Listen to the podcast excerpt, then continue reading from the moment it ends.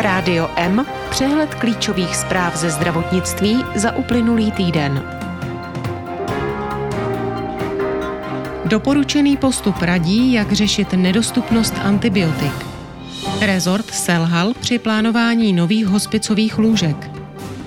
Screening rakoviny prostaty může ušetřit až 1/3 nákladů. Válek prý na navýšení platů lékařům poslal peníze vyhláškou. Přibývá nákaz černým kašlem u odpůrců očkování. Novele zákona o léčivech zdravotní výbor požehnal i s komplexním pozměňovacím návrhem. Nový institut má zlepšit komunikaci napříč rezortem. Čeští vědci odhalili nové mutace genu způsobujícího leukémii. Do screeningu osteoporózy VZP se zapojili praktici i gynekologové. Úhradová vyhláška upřednostňuje primární, jednodenní, paliativní či psychiatrickou péči. Evropská unie má plány, jak se vyhnout nedostatku léků. Průlom u rakoviny děložního čípku. Němečtí lékaři na volné noze žádají spolkovou vládu o pomoc.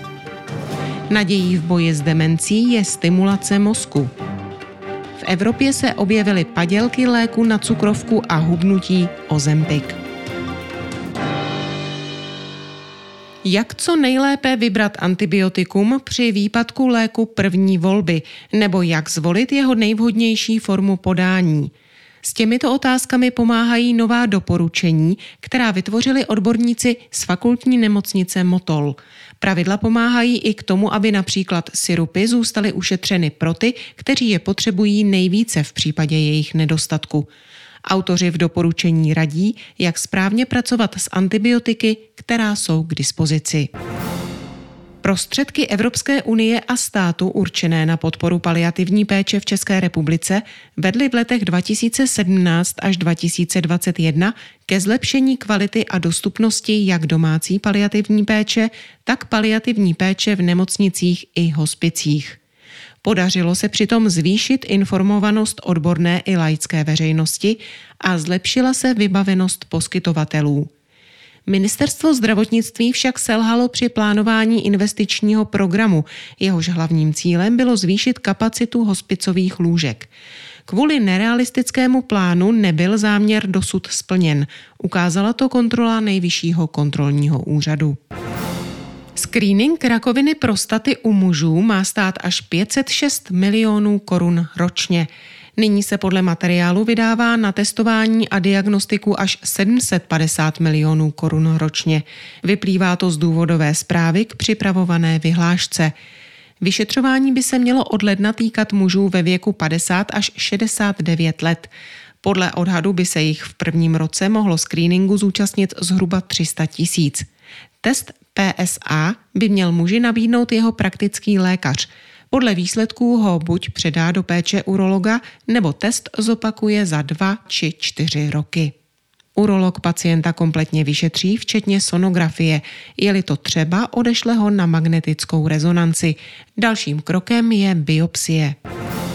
Již 6 000 lékařů napříč republikou podalo výpověď z přesčasů a od prosince tak hrozí omezování nemocniční péče. Ministr zdravotnictví Vlastimil Válek lékařům kromě novely zákoníku práce slíbil vyhradit 6,8 miliardy korun na navýšení mezd. Nemá jít o plošné sypání peněz. Cílem prý je, aby lékaři v nejvytíženějších provozech trávili v práci méně času za více peněz. Například lékaři na pohotovostech budou mít s ohledem na náročnější provoz vyšší nárůst mezd než na jednodenní chirurgii. Opravená legislativa by měla vrátit původní počet přesčasových hodin a zavést 24-hodinové směny. Válek doplnil, že prosadit lékaři požadované změny do letošního prosince nelze tak rychle zavést. Od 1. ledna by již slíbené změny měly platit. Zástupci lékařů ale uvedli, že sliby nemusí odvrátit jejich prosincový protest. Počkají si na jejich znění v paragrafech. Další přesčasovou práci chtějí vypovědět také některé sestry či laboranti, upozornila předsedkyně Odborového svazu zdravotnictví a sociální péče Dagmar Žitníková. Přednostové a primáři z fakultní nemocnice Bulovka vyjádřili podporu řediteli ve sporu s částí lékařů z anesteziologicko-resuscitačního oddělení a urgentního příjmu. Dokument s 35 podpisy poslali ministrovi zdravotnictví Vlastimilu Válkovi. Po několikaletém útlumu šíření bakterie Bordetella pertussis letos dochází k nárůstu nákazy. Zdravotní úřady varují, že černý kašel se šíří hlavně mezi neočkovanými dětmi. Počty letos hlášených případů černého kašle podle Státního zdravotního ústavu zatím nedosahují hodnot z předcovidového období, ale dá se podle nich předpokládat, že infekce brzy prorazí do vnímavé části populace. Od letošního ledna do září laboratoře potvrdili 127 případů černého kašle. Sněmovní zdravotnický výbor doporučil schválit novelu zákona o léčivech, která má zajistit lepší dostupnost léků pro pacienty. Zelenou dal i komplexnímu pozměňovacímu návrhu. Ten chce zavést například novou pravomoc ministerstva, aby mohlo při ohrožení dostupnosti léčivého přípravku upravit podmínky pro jeho distribuci, předepisování a výdej. Navrhuje se také doplnit informace o odběratelích, u nichž má distributor povinnost identifikovat i konkrétní pracoviště, které léčivý přípravek obdrželo. Zároveň se doplňuje povinnost distributorů v pravidelných intervalech poskytovat lékovému ústavu údaje o množství léčiv s označením omezená dostupnost. Novinkou by také mělo být, že by lékový ústav mohl prostřednictvím systému e-recept lékaře varovat a poskytnout jim informace o aktuální dostupnosti léku s omezenou dostupností. Tvorba doporučených postupů, kontrola nad centry vysoce specializované péče či implementace hodnotících systémů kvality. To jsou úkoly pro Národní institut kvality a excelence zdravotnictví, zvaný NIKES. Institut vznikl letos při Ústavu zdravotnických dat a statistiky. Na historicky první konferenci ho představil ministr zdravotnictví Vlastimil Válek. Prvotním cílem NIKES je prý zejména posílit komunikaci napříč celým rezortem.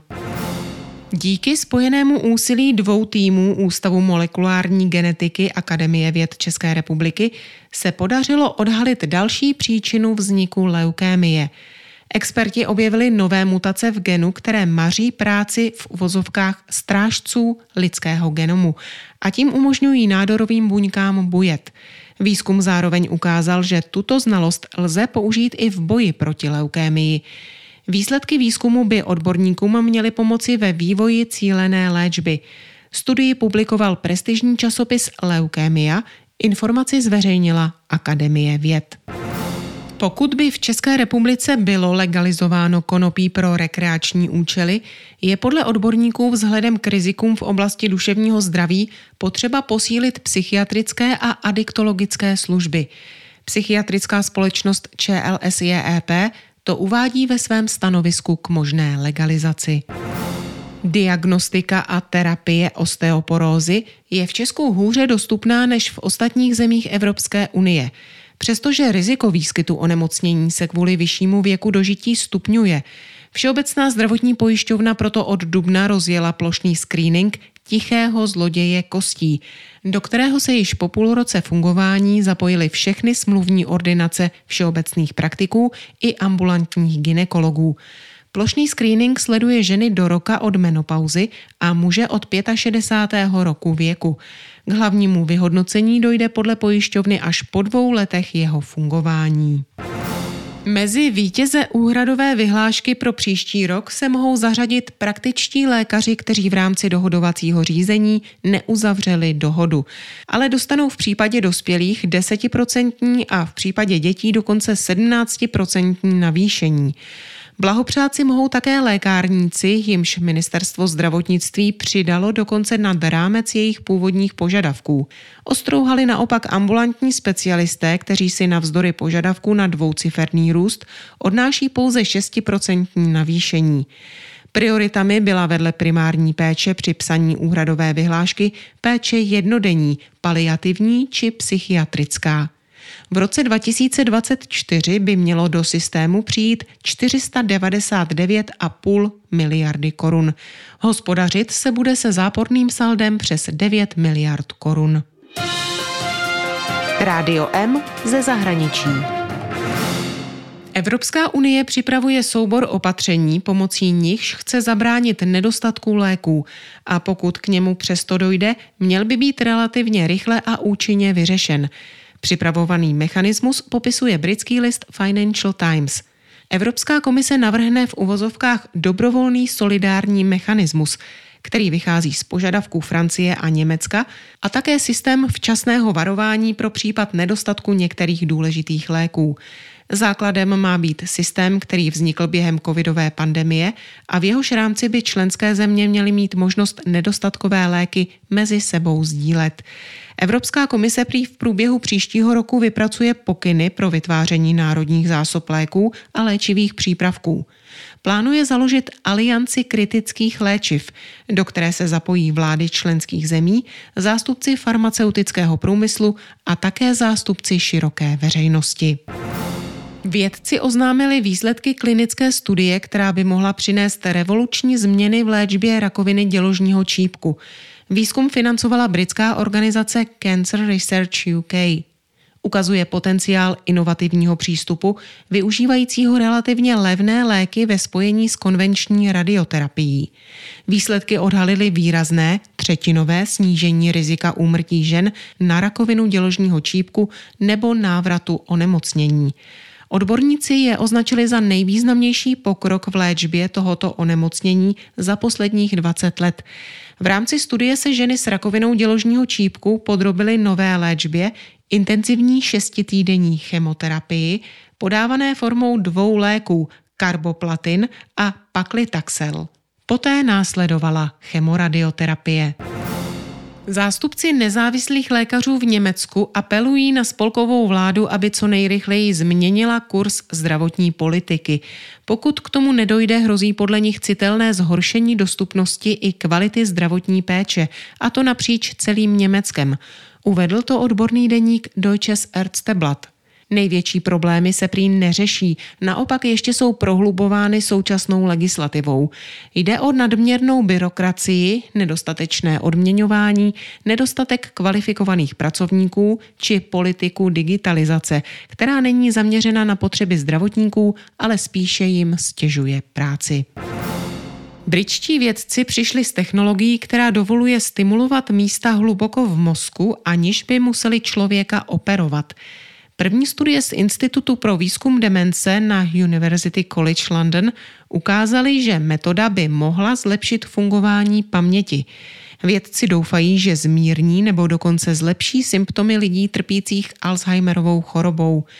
Nová metoda temporální interference si vystačí se 2 elektrodami upevněnými na hlavě a vytvářejícími 2 elektrická pole, která se protnou v určené oblasti mozku.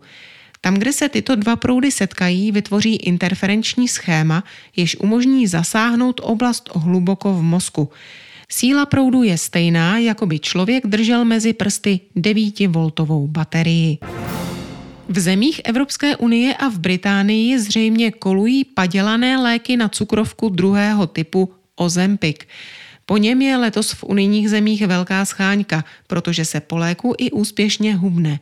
Padělky Ozempiku zachytily německé a rakouské lékové úřady. Před padělaným lékem už varovala i Evropská agentura pro léčivé přípravky. Tolik zprávy, které připravila Marcela Alfeldy Špergerová. Naslyšenou příště se od mikrofonu těší Marcela Žižková.